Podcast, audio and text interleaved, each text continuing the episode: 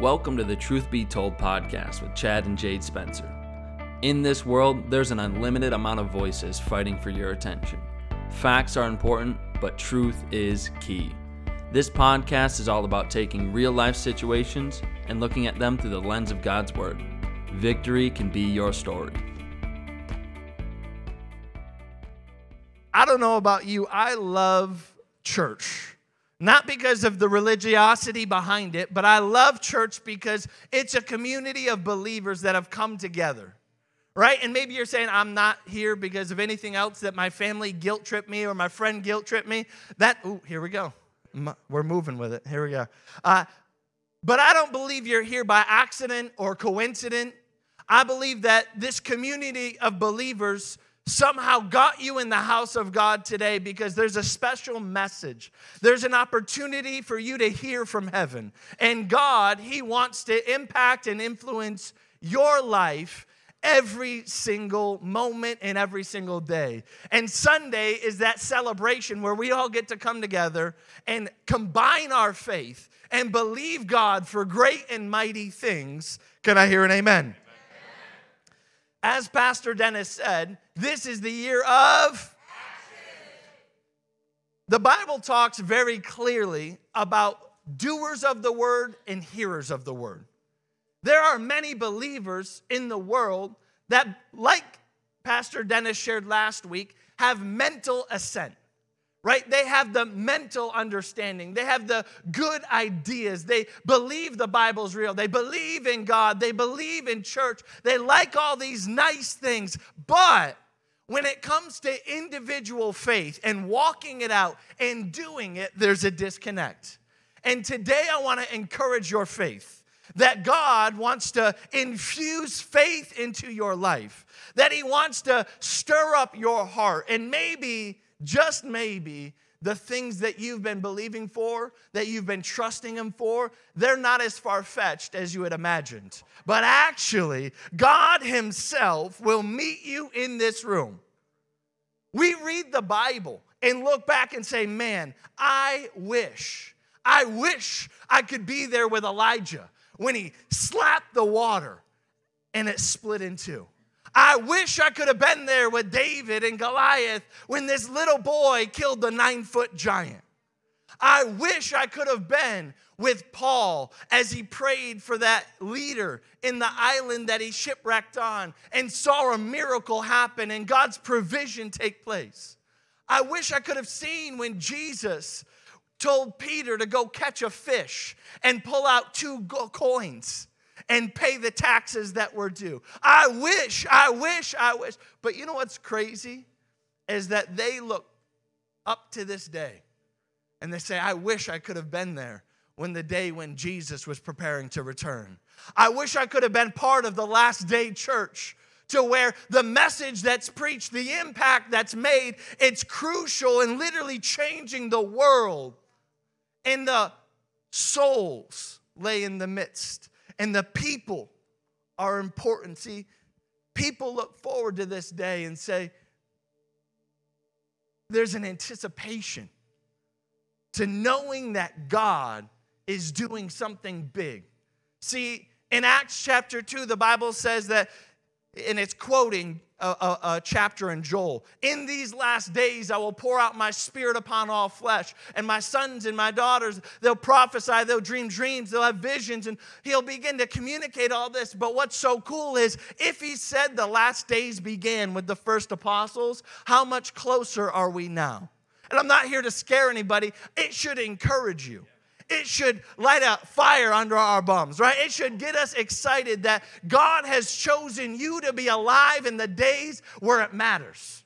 See, God has chosen you and given you a message for people's souls to be impacted for lives to be changed, for hearts to be transformed. God is not done with the world yet. God is not done with America. God is not done with Christians. But actually, in these last days, I believe He's infusing faith for those that are hungry for Him to where they'll be separated like the wheat and the chaff. That's a strange word.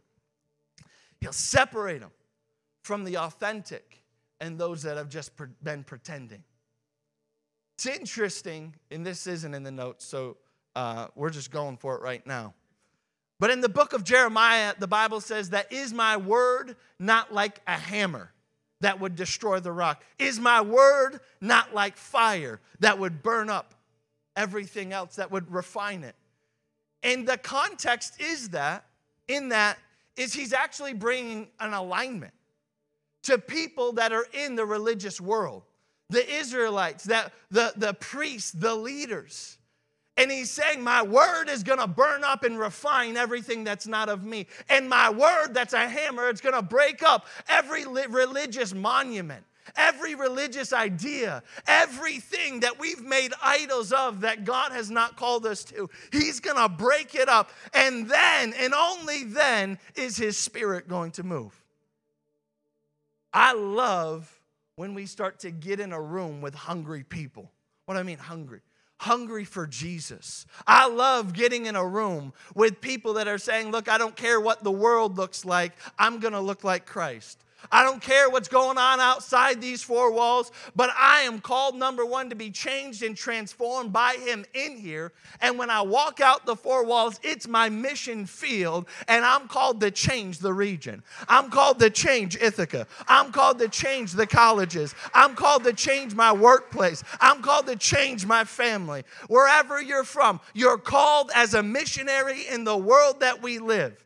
And guess what? The only way you can make true impact is by faith. Because the moment human reasoning starts getting involved, and the moment the, I mean, we can just look time and time again, well, we just need to use wisdom. No, usually the moment I hear that, I know that's some human rationale. God does give us wisdom, but it's not the wisdom of man, it's the wisdom of heaven. And when we make a decision in our lives to say, God, your wisdom is what I'm basing my life off of, it looks crazy to people of this world. It looks crazy to people with natural reasoning. My wife and I were currently walking through this in an awesome, awesome way.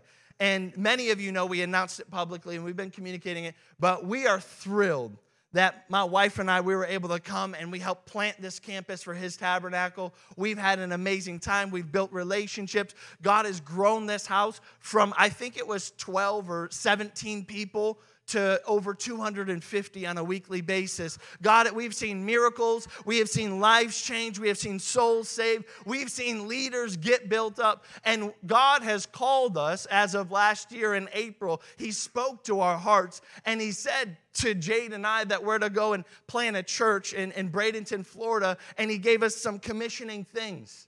And I'm thrilled to announce and obviously just reaffirm that Pastor Dennis and Capri, they're taking over the Ithaca campus and they're gonna hit the ground running, right? And they're gonna they're gonna be exactly what's necessary to take us into that next season. And so on the back end, my wife and I, we're sitting in this thing called faith. Uh, because we're not going down to a church that we've taken over. We're not going down to a group of people that pre exist that we're going to rally with.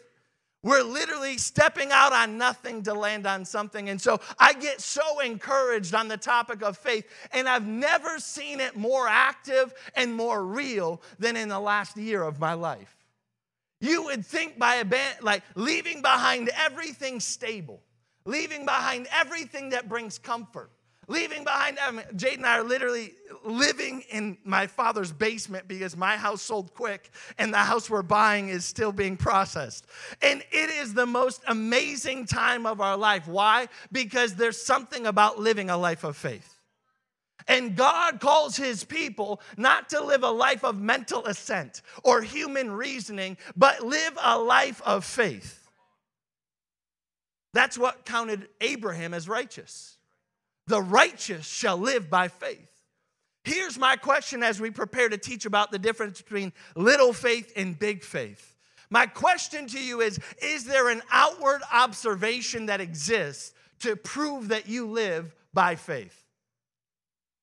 Can people visibly look at your life and say, that person must trust God? That person must have some deity, some God that's helping them. That person, they're different. That person, they, there's just something different about them. Is there something visible in your life? Because consider this when you read the Bible, right? I won't even talk about my observation.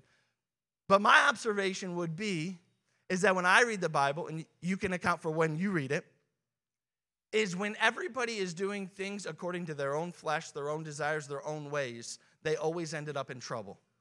They always ended up far from God. But every single person that did something significant for God looked crazy. Every single person that did something significant for God, it did not have human reasoning. Now, it may have had prudence, it may have had planning, and I don't I, I love that. That needs to be a part of your life. You can't just close your eyes and pr- pray and hope everything works out. There's a plan associated with it. But every person I read about in the Bible, it would have seemed that they were a radical believer, that there's some radical Christian, that there's somebody that just stepped out and God met them there. And it's because every single one of them would have been. But what's so cool is this God's not done using people yet. God's not finished with using his people. God's not come to completion. And when he wrote the Bible and illustrated it through his people, that suddenly he's done. That everybody else has to just guess and hope things turn out for the good. No, God's still using people. He's still calling people. He's still planning and using them to change and transform the life in the world that we live in today. Faith is, faith does, faith has to feed somewhere, and faith must also grow. We established in the previous weeks that faith is now, calling those things which are not as though they already are stepping out on nothing to land on something, believing it before you see it in the natural, knowing it is yours before it's physically evidenced in your hands. 1 Timothy 6:12 says this: "Fight the good fight of faith. Take hold of the eternal life to which you were called when you made your good confession in the presence of many witnesses." There is a fight associated with faith. I've shared this before, but in John 10, verse 10, it says, And the thief, who's the thief? Okay, let's try that again. And the thief, who's the thief? He comes to steal, to kill, and to destroy. And then there's a comment that says, But I have come that you may have life and life more abundantly. See, the enemy, though, is not out there to steal, kill, and destroy your friendships to steal, kill, and destroy your cute white picket friends out front and your nine to five job. That's not his goal. Now, if he has to use that to get to his goal, that's a different story. But what I love about studying the Bible is you get to see the strategy of the enemy. See, if he knows if he impacts your job and your wages change, or there's instability and your, your boss may be a jerk and cause pressure on you, and that makes your faith fall apart, then he's gonna push that button every time he wants to derail you. Or maybe he knows if he can just steal the joy in your marriage and he can cause some di- dissension and some division in your marriage and he can get you to fight. And when you do that, you stop reading the Bible, you stop going to church, you stop pressing forward. Then he knows every single time he can push that button and do it. See, he doesn't care about the material things. He doesn't care about the outside influences. He wants to steal your faith so you spend eternity in hell. Oh my goodness. I said the hell word in church. Ah.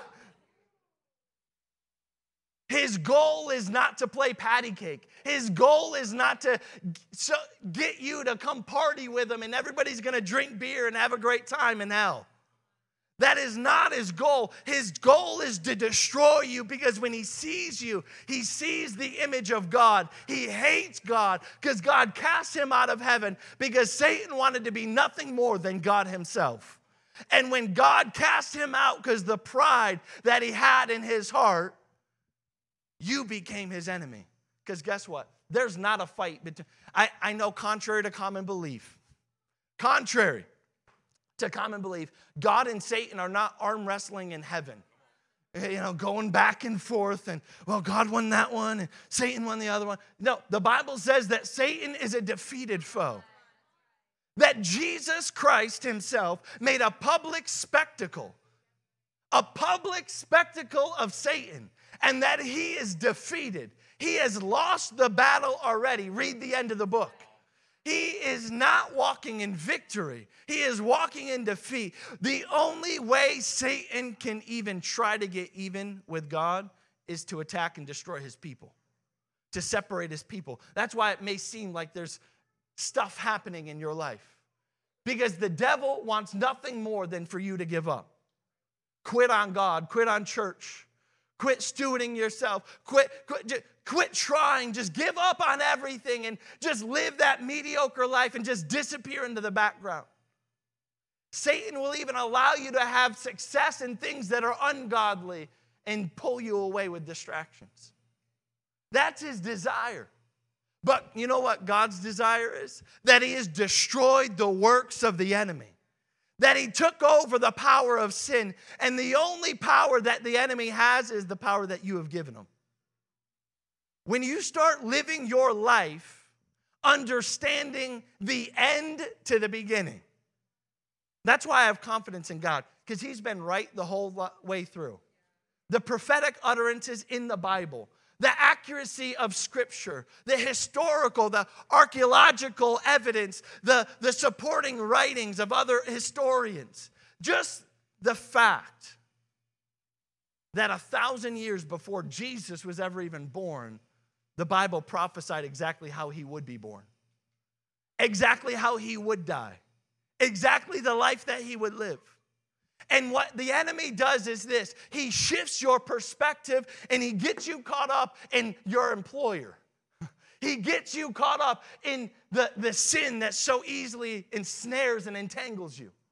He gets you caught up with frustrations and discouragement, and he shifts your focus from the fact that he is a defeated foe, and you begin to give him power. What does this have to do with faith? Because faith, because if you get this conviction and understanding, you'll walk faith differently. When you live life that Satan is already defeated, the Bible itself says that in the end of days, we will look at Satan and we will say, Is this the one? Is this the one that did this to us? As if he's, you know, I don't know, maybe I'm the only person. I can't do it anymore because I'm a pastor. Um, but, and no, it's not anything bad. It's arguing with people on Facebook. Like, in it, like I, just, I, I love debating people. It is quite fun. I love disagreements. They're, they're enjoyable to go through. I, am just not, I, my wife, she hates conflict. I am okay with it. It's, it's all right with me. I believe conflict is oftentimes the, the thing standing between you and your desired result. So conflict cannot be scary. But I, have kind of retired from arguing on social media uh, with people as much as I used to. But you know what's funny is when you start to argue with somebody, the first thing I do is I click on their profile, I click on their picture, and I'm like, is this the idiot that I'm arguing with? Are you kidding? Sorry. I'm sorry, I take that back. My wife is the one that she just corrected me. Is this the person that's trying to argue with me right now? Is this what's happening? Do you realize that that's what's gonna happen at the end of the world? We're gonna look at Satan and say, Is this the person that tricked me? Is this the one that got me? Is this like this scrawny little? No, kidding. I'm not gonna go there. I'm not gonna like this incompetent looking demonic thing. I don't. I, am choosing my words wisely because my wife's right here. When she's in kids' church, there's a little less regulation. No kidding. That's what the Bible says, though. The Bible says that we're to look there and be shocked at the one shocked at who derailed us. Do you know the only influence the enemy has and the only power that the enemy has is the power that you have given him? He is defeated. Jesus made a public spectacle of him. He attacked and destroyed and defeated Satan in its entirely. That's a wild thought. So now, what the enemy tries to do is to steal that seed of faith. In scripture, we're not preaching the sermon today, we're working on it. We might come around to it, but uh, when we start to look at the seed of faith, the Bible has a parable of a seed. You may have heard of it before, and there was some seed that was sown. It was sown on the, the, the road, right on the roadside. And then there was other seed, and it was sown in, in, in shallow ground that was very rocky. Then there was other seed that was sown on good ground, but there were, there were a lot of things around it, a lot of other plants, a lot of distractions and it took the nutrients and choked out the fruitfulness of that plant. And then the fourth one was there was seed sown on good ground, and it produced a 30, 60, or even a 100 fold harvest. And the disciples came to Jesus and they're like, Jesus, what is this parable? What are you talking about? And this is interesting. Jesus starts to break it down and he said, The seed that was sown, and the seed is the word of God, is what he first says. And the word of God is where we get our faith. Faith comes by hearing, and hearing by the word of God. When you hear God's word, faith grows. That's why, and when you come in, you may have a certain level of faith, but when you leave, you may feel like you can conquer the world. When you leave, you feel like, man, I'm stirred up. I'm ready to go. I'm ready to fight this good fight of faith. Let's go. But then throughout the week, it seems to dwindle. Why? Well, first of all, because we need to be consistently feeding ourselves the Word of God. The Word is not a Sunday morning appetizer, it's an everyday, every moment of life sustaining fulfillment for our life. And what happens is the word is the seed. And so when the word goes out to some, it lands on a, a road path where the birds immediately come and pick it up so it doesn't actually bear fruit. See, there are people in this room that even as I'm talking, that the seed will be sown, but there it will not even take root. You will probably leave the same. Now, I pray that that's not you. I pray that that's not the decision you make. But then in the second scenario where the seed is thrown and it goes down, what the Bible says is that it sprouted up quickly, but because the foundation and the rocky soil could not provide where it was at, it quickly dried up by the sun. There's other people, you'll hear the word, you'll be encouraged today, and then all of a sudden the enemy will cut. Uh, look, I've seen it happen as soon as you get in the car to leave church. You get a text message from somebody you get a phone call from somebody. You get a, a, a, an email from work. Some bozo cuts you off when you're trying to get down Route 13, or they drive 45 and a 55, which does not make sense to me. But that seed is quickly taken up. That seed is quickly removed, and it did not bear the fruit the word did not remain. Then the third soil is this that when the seed hit the ground, it was good soil, it was good ground. And this is where I think a lot of long term Christians lose it. So if you've been saved for more than five minutes, listen.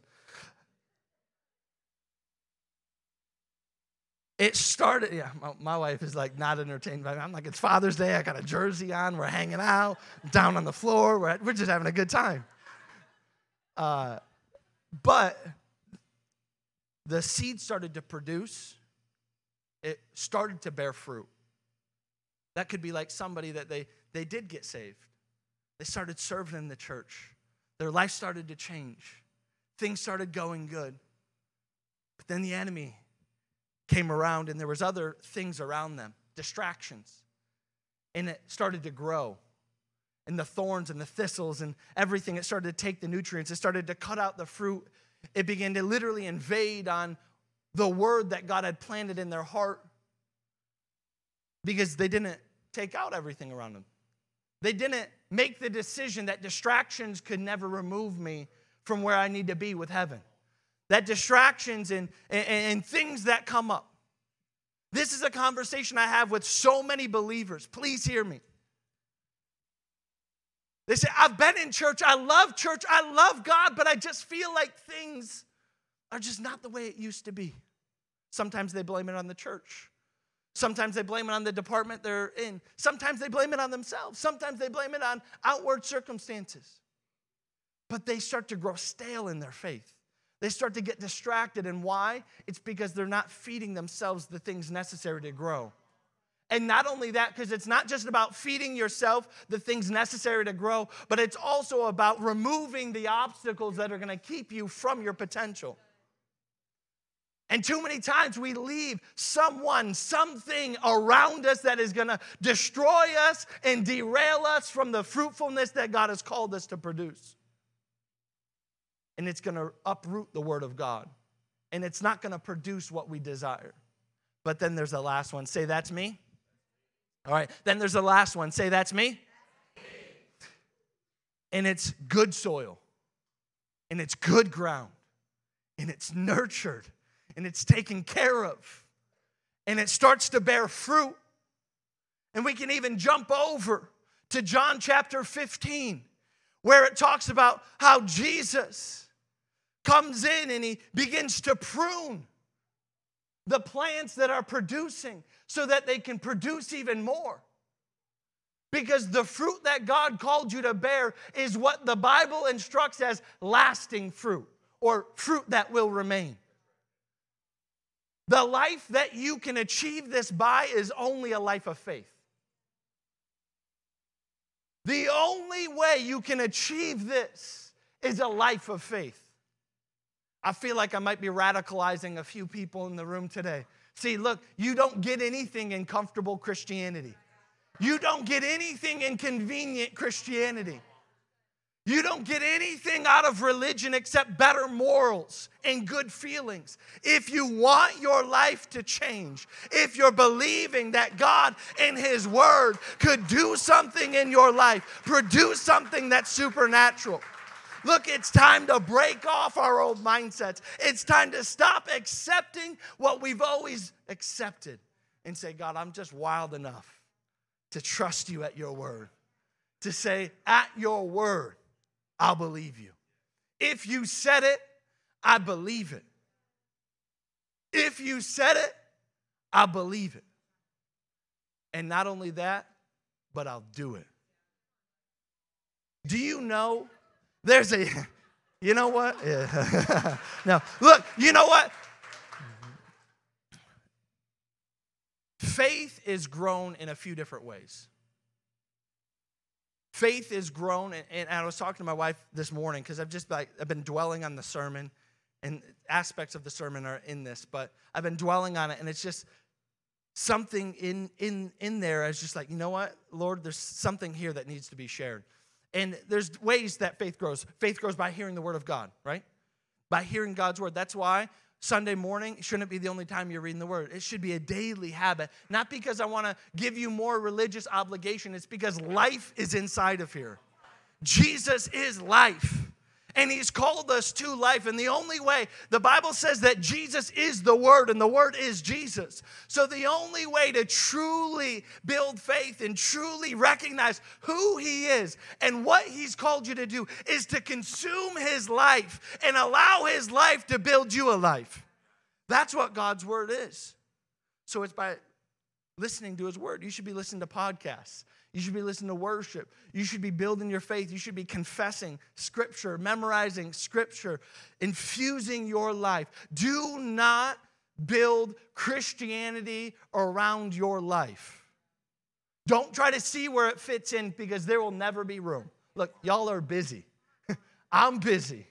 There's a lot of things happening. I still am unsure of how parents with multiple kids that are in sports in school live. I don't understand it. I mean, uh, like when I get there, I'll have to have the faith to figure it out. But like, it's wild to me. Y'all are like Ubers, but you don't get paid. It's miserable. Oh, no, I'm kidding.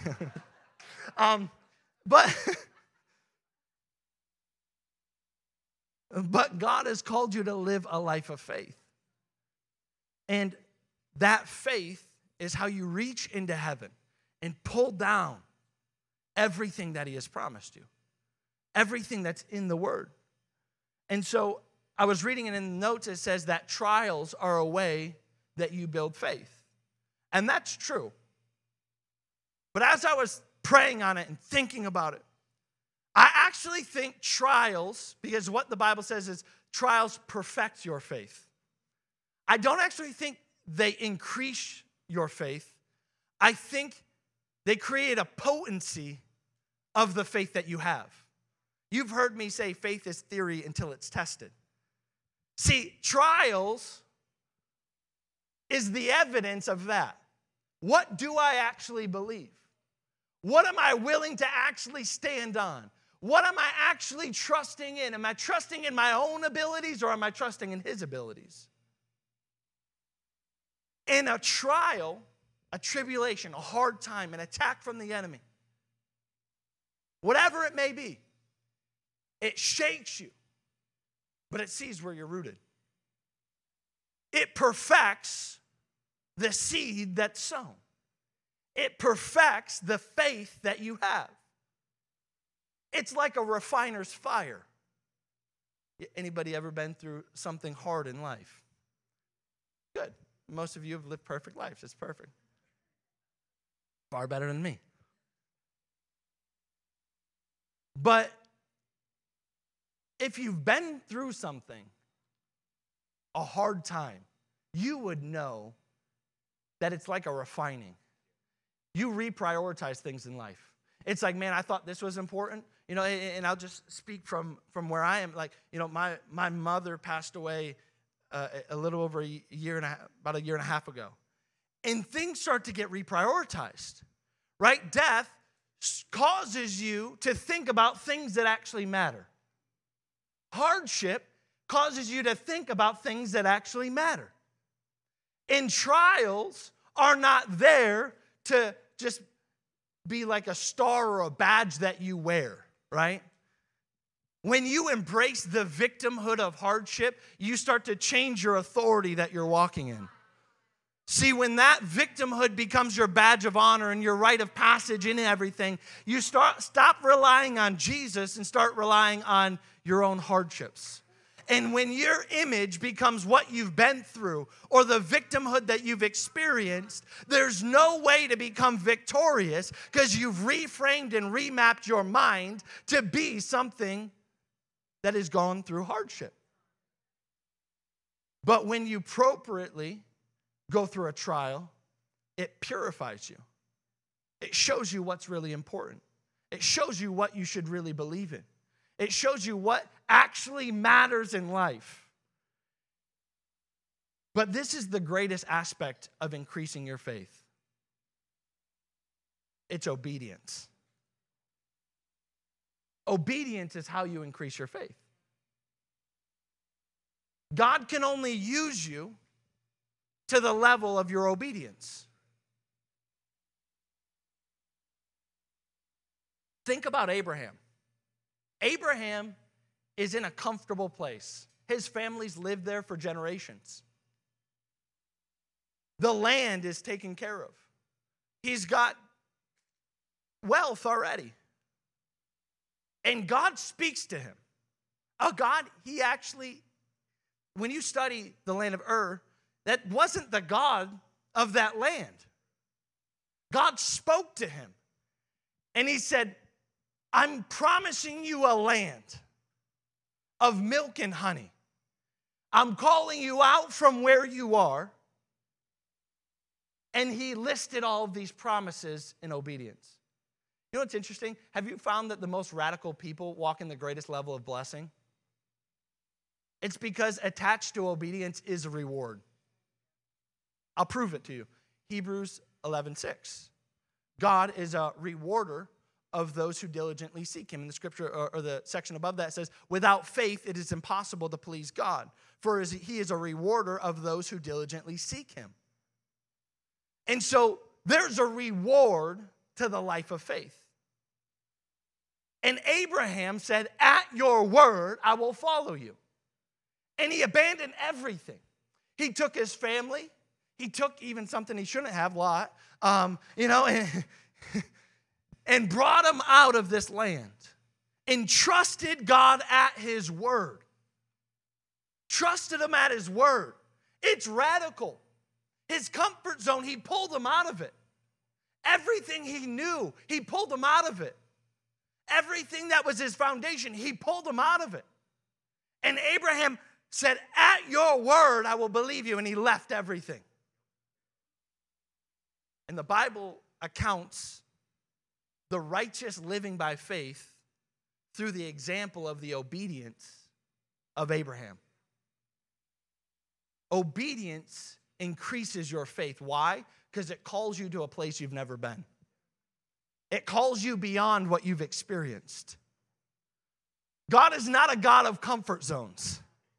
God is not a God of, of comfort care. Just, okay, well, then just, you know, you've done your Christian thing and now you can just put it on reserves and, you know, someday you'll die and you'll go to heaven and everything will be okay. No, no, no. That's not the God that we serve. His purpose, His passion, His calling for you is a life of faith. And it's marked by incredible things. It's marked by radical things. God is calling you out of what you know many times and into something that is beyond what you could accomplish yourself. That looks different for every single person. It's not about leaving a land or leaving a place, oftentimes. It's about fixing a perspective and maximizing what He's called you to do. What has God spoken to you? What is the life of faith that He's called you to live? Because you can either live an average lifestyle, do the cute Christian thing, get the punch card, and like make it to heaven by the skin of your teeth, or you can choose to live what the Bible instructs us to live.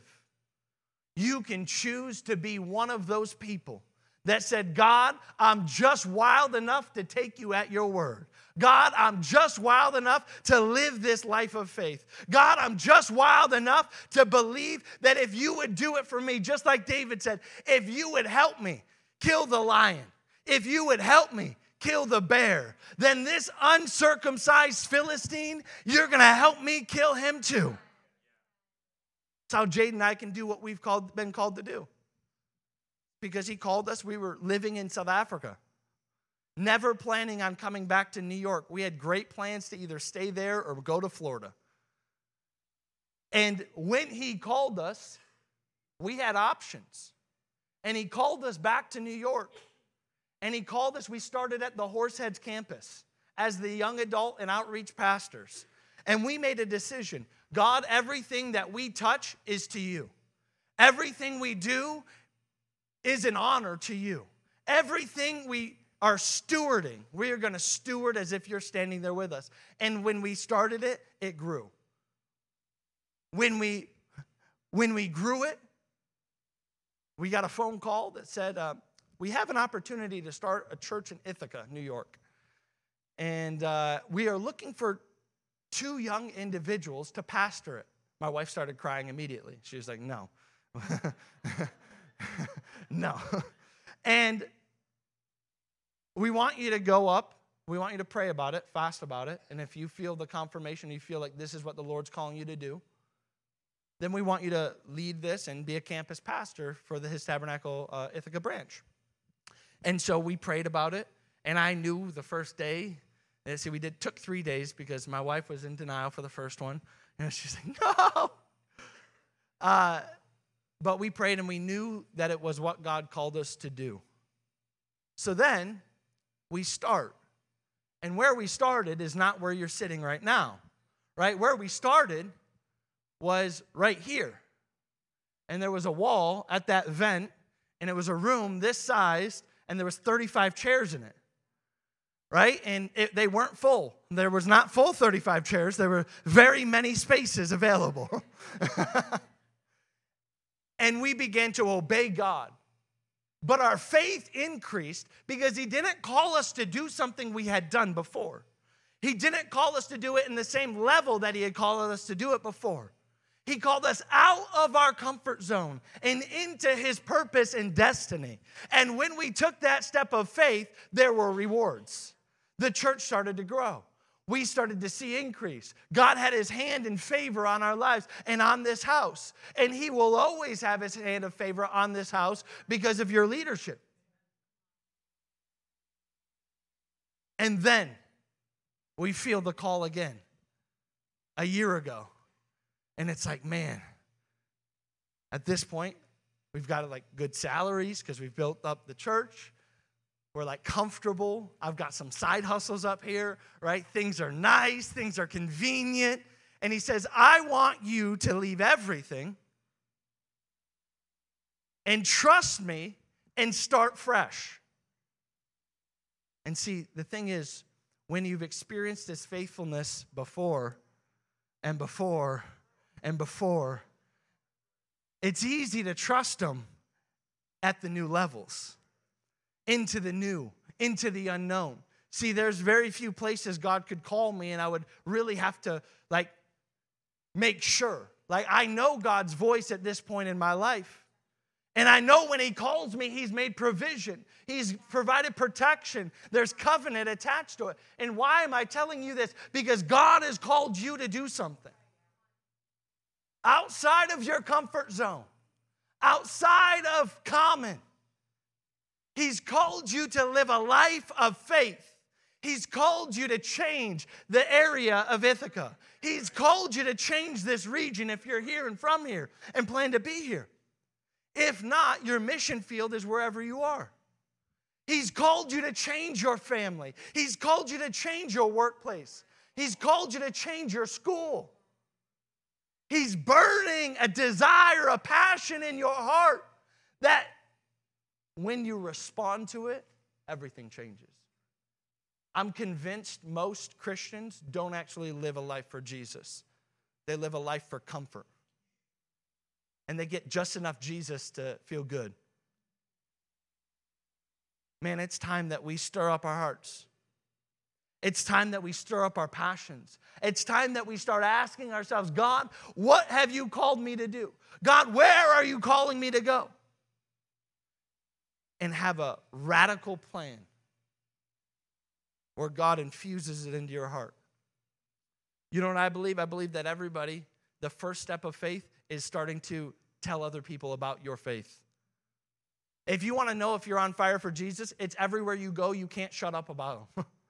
you talk to people at the grocery store about them. You talk to your family members. You talk in your classes. You talk to your professors about you, you just can't stop talking about him. Why? Because He is so good. That's where we can start. Start evangelizing people. Start evangelizing this city. Start evangelizing your family. Start telling them the truth with love. But faith is not just for calling, faith is also the dynamic of receiving from heaven. You may say, well, here we go. See, I knew it's just about seeing what we can get from God. This is the American church. No, okay, well, why did you get saved? why did you profess your faith in Jesus? Because he promised you an eternity in heaven, right? We believe in Jesus Christ that he died and rose again. And because we do, we now get a reward, an inheritance in heaven. What if I were to tell you that faith was for even more than just getting to heaven someday?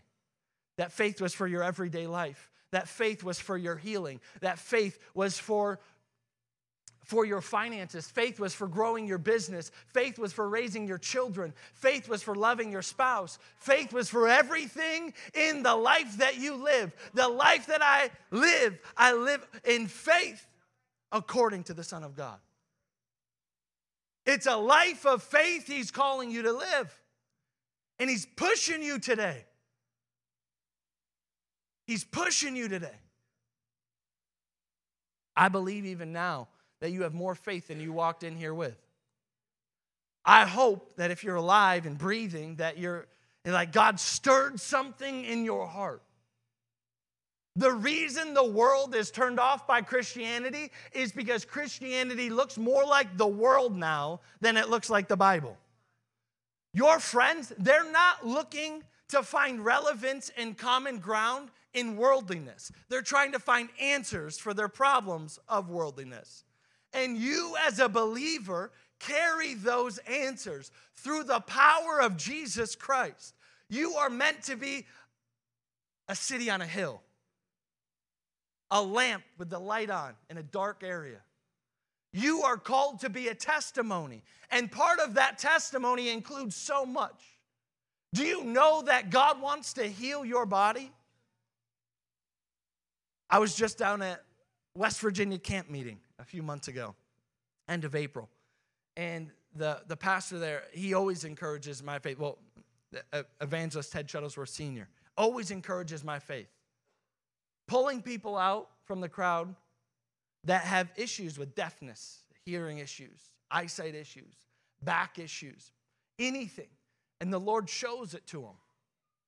And then as he shows it to him, he prays, and the person's faith is built. Because it's like, how could you know that what I'm going through? How could you see what I'm going through? And then their faith is built, they pray, and the person gets healed. Why? It's the life of faith. If you think that suddenly God changed because a few thousand years went by, you're deceived. He's the same God yesterday, today, and forever. If he healed in the Old Testament, he healed in the New Testament. Guess what? He's healing in the church age. Don't minimize what we don't understand or what your mental assent struggles with. God wants to heal your body. God wants to deliver you. God, I've seen him do it. Somebody heading for destruction, and in one moment, everything changed and they turned around the other way. I've seen people that literally had no way out of a situation that they were in. They tried everything they possibly could, and they turned to God, and in less than 24 hours, everything turned around. I've seen people with struggling businesses turn to the Lord and surrender it to the Lord. And that next day, people started calling for contracts. I've seen God do things over and over and over again. I've seen God heal people's feet. I've seen God heal people's bones. I've seen God open deaf ears. I've physically prayed for people with blindness in their eyes, and I've seen them recover sight. I've seen God do, do far too much to ever negate his promises in the word. You know how every single person received from God? By faith. By faith. There's a scripture in the Bible where Paul is ministering in a church or in a temple. And literally, the Bible says there's a crippled man in the back. And Paul said he saw his faith. Faith can be seen. You can talk to somebody and know whether they have faith or they don't have faith. Are they just complaining about everything? Is everything hard? Is everything difficult? Or is God making a way? There's no in between. And Paul called him out, and immediately this man got healed. Why? Because his faith was visible. His faith was visible. See, God wants to do something in your life. But the life that He's going to do it through is the life of faith. And I can pump you up on a Sunday, get you excited for all the things that I've spoken about. But now here comes the stewardship of your faith. You got to feed your faith. You got to feed your faith. And you may say, Well, I'm not a pastor, I'm not a leader, I'm just a regular person. That's what I love about God. You know the people that God said, that Jesus said had great faith? One was a woman that was not even a Jewish lady. And Jesus came and his primary ministry was to the Jews first. And then he empowered to reach the Gentiles afterwards. And she came up to Jesus and asked if, she would, if he would heal her daughter. And Jesus said to her, Healing is the children's bread. Meaning that the children are the Jews at that time, and healing was a portion of what belonged to them. And she turned to him. She wasn't offended because he was rude. She wasn't offended because he challenged her faith. She said, But even the dogs eat the scrap off of the table. Look, you don't need a whole 14 course meal from God. You need one crumb. You need one touch. You need one opportunity from heaven where God meets with you and everything changes. That woman was not a leader. She wasn't a pastor. She was just some random lady that was crazy enough to believe that God's word was true. Another one was a centurion man. You can start to play. Centurion man, a soldier, Roman soldier, not a Jew, but he was good to the Jewish people. And Jesus, he came to Jesus and said, Look, my son is sick. Can you heal him? And Jesus said, Absolutely, let's go. And he said, No, I'm not worthy for you to come into my house. Just say the word, just speak the word, and I know that my child will be healed. Just speak the word. Jesus, the Bible says, was astonished by his faith. He was shocked. He said, I haven't seen this much faith in all of Israel. Haven't seen this much faith. Like, that's his disciples. That's the people he's been training for years at this point. I haven't seen this much faith. Why? Because it's not about a qualification, it's not about a title, it's about a heart position that's willing to do whatever God said He would do. And you know what? They're willing to look dumb, they're willing to step out of their comfort zones.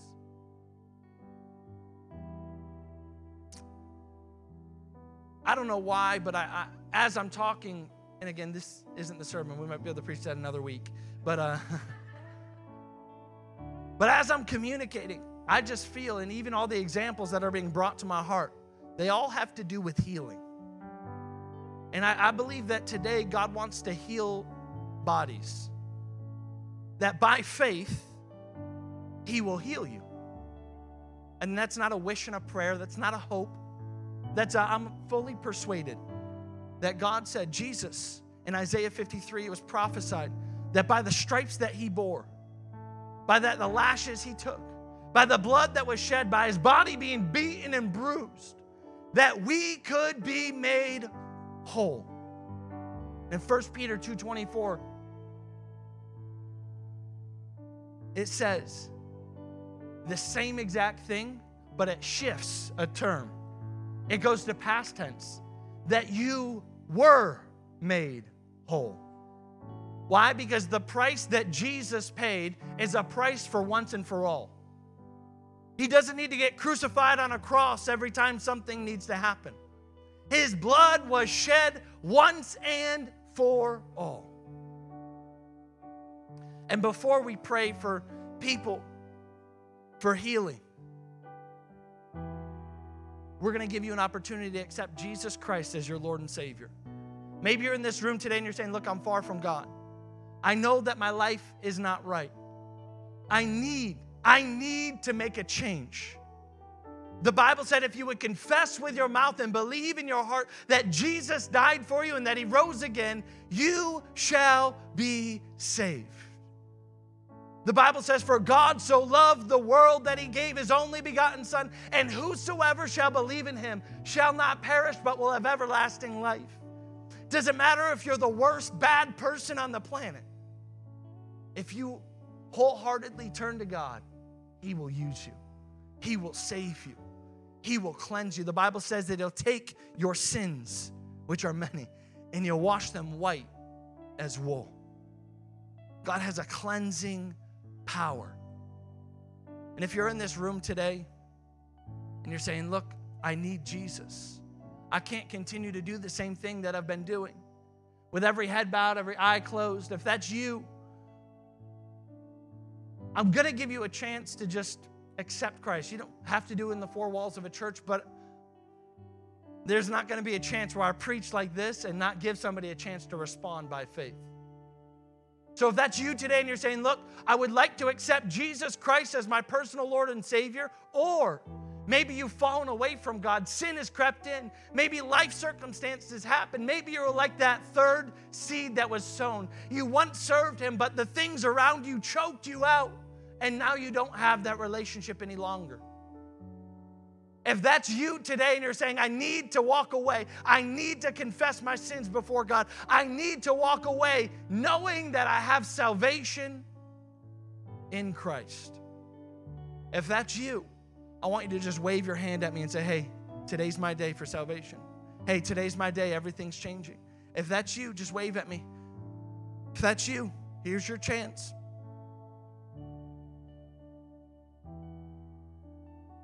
It's harder from down low. I'm up on the altar, I can see much better. Perfect. If everybody would uh, just stand with me.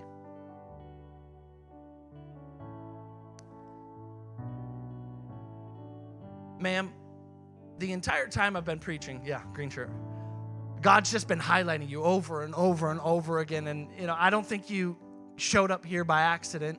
Um, but I'd like to pray for you. So if you can just come up here, I'm just going to pray for you, okay? Absolutely. Just lift your hands. Father, in the name of Jesus, I thank you for this lady. God, I don't believe she was here by accident. I believe it was completely intentional. But Lord, I thank you even now that as you reveal, you heal. And so the Lord even shows that there have been things that have happened. Like this was almost like a de- desperation thing. Like, God, I need you. I, I, I need this. I need you to save me almost. And this is what's so cool about God. He hears our cries. He hears our voice. And you may say, Why am I doing this publicly? Because your story and your testimony could change somebody else's life right here in this room. So I believe that this was a desperation that you showed up here. You said, God, I, I need something to happen and he heard your cry and he doesn't reveal something unless he's going to get involved with it. And so, what we're going to pray together by faith, and even everybody else in this room today, that God is going to do something supernatural. So, just lift your hands and as we, Father, Jesus, I break the yoke of bondage even now. Every single attack of the enemy, every lie, every discouragement, even the attacks in her mental health, trying to create anxiety and fear and depression. God, we take them off in the mighty name of Jesus and we release freedom by your Spirit and we release it in Jesus' mighty name. Never the same. Never the same. In Jesus' mighty name. It's done. Thank you, Jesus. Thank you, Jesus. Can we just celebrate him in this house?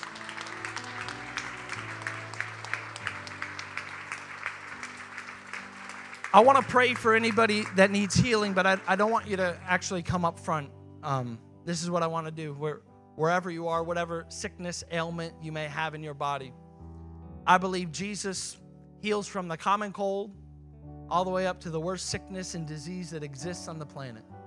I've seen him healed pretty much everything in, in between. And I don't believe your story is isolated to just you, but I believe that God Himself wants to intervene. And that by faith, He will supernaturally heal your body. He will supernaturally heal your body. And it's gonna be a testimony. And here's your duty once He heals you, you gotta tell people about it. You got to declare the goodness of the Lord, right? I've seen God do it enough to where if you'd be wild enough to believe Him, He'd be wild enough to heal you. There was this one time, and I'll end with this story. I just want to build your faith. There was this one time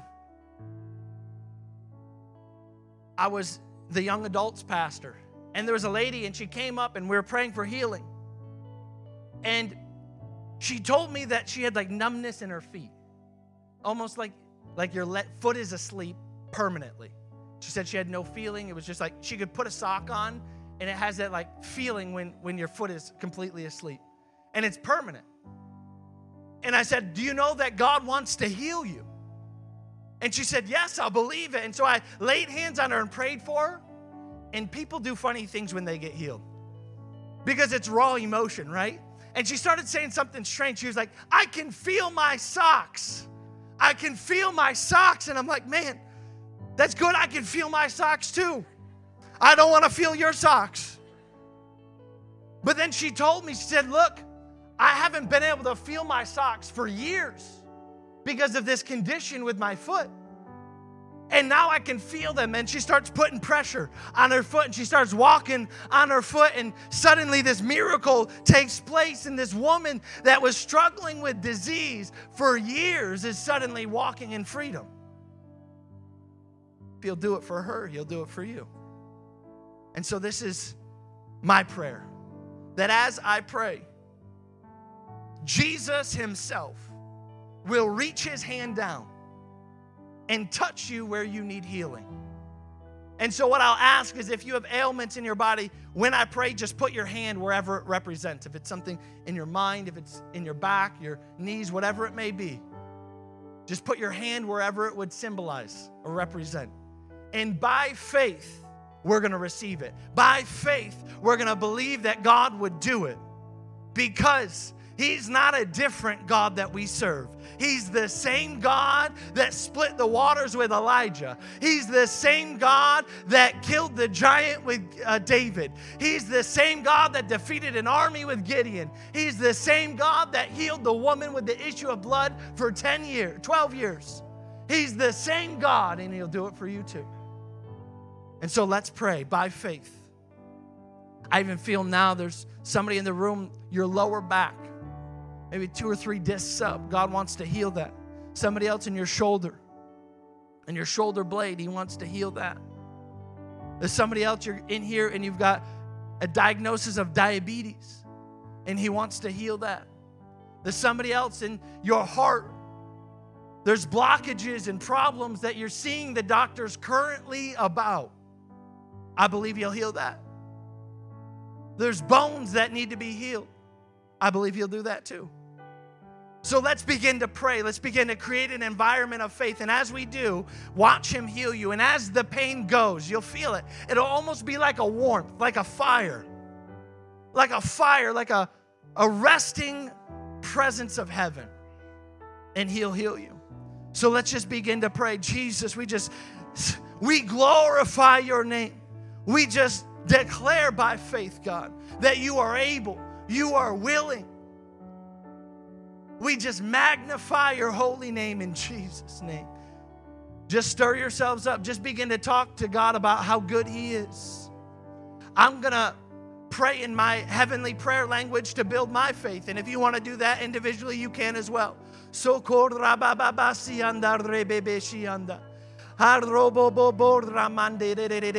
kanda. We thank you, Jesus. What are we doing? We're stirring up faith in the room. We're stirring up faith and expectation in the room. We thank you, Jesus. Sokor rabas andar rebesianda. Kerere yamandar rebesia kende. We thank you, Jesus. We magnify your holy name. We thank you for your healing power. Here we go. Just place your hand wherever the sickness, the ailment is. Father, in the mighty name of Jesus, by faith, we release the healing virtue of heaven even now. I command every symptom to go. I speak to the very root cause. We take authority over every sickness, every disease, every symptom. I even speak to pains right now. Pain, you must go in Jesus' mighty name.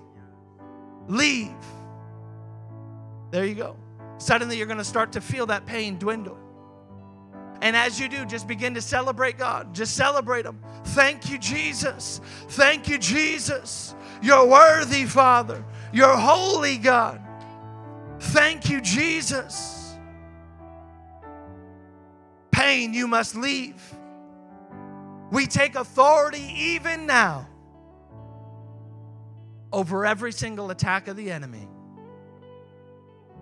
In the mighty name of Jesus we declare that every person that stood in faith, God, that they're healed, they're whole, and that, God, there's testimonies that will be celebrated.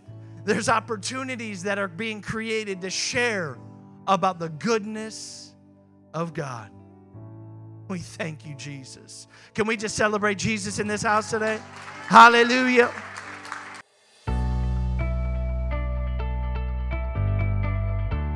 Thanks so much for joining us on the Truth Be Told podcast. We hope you enjoyed the episode you just listened to. Remember, we have new content coming out every single week.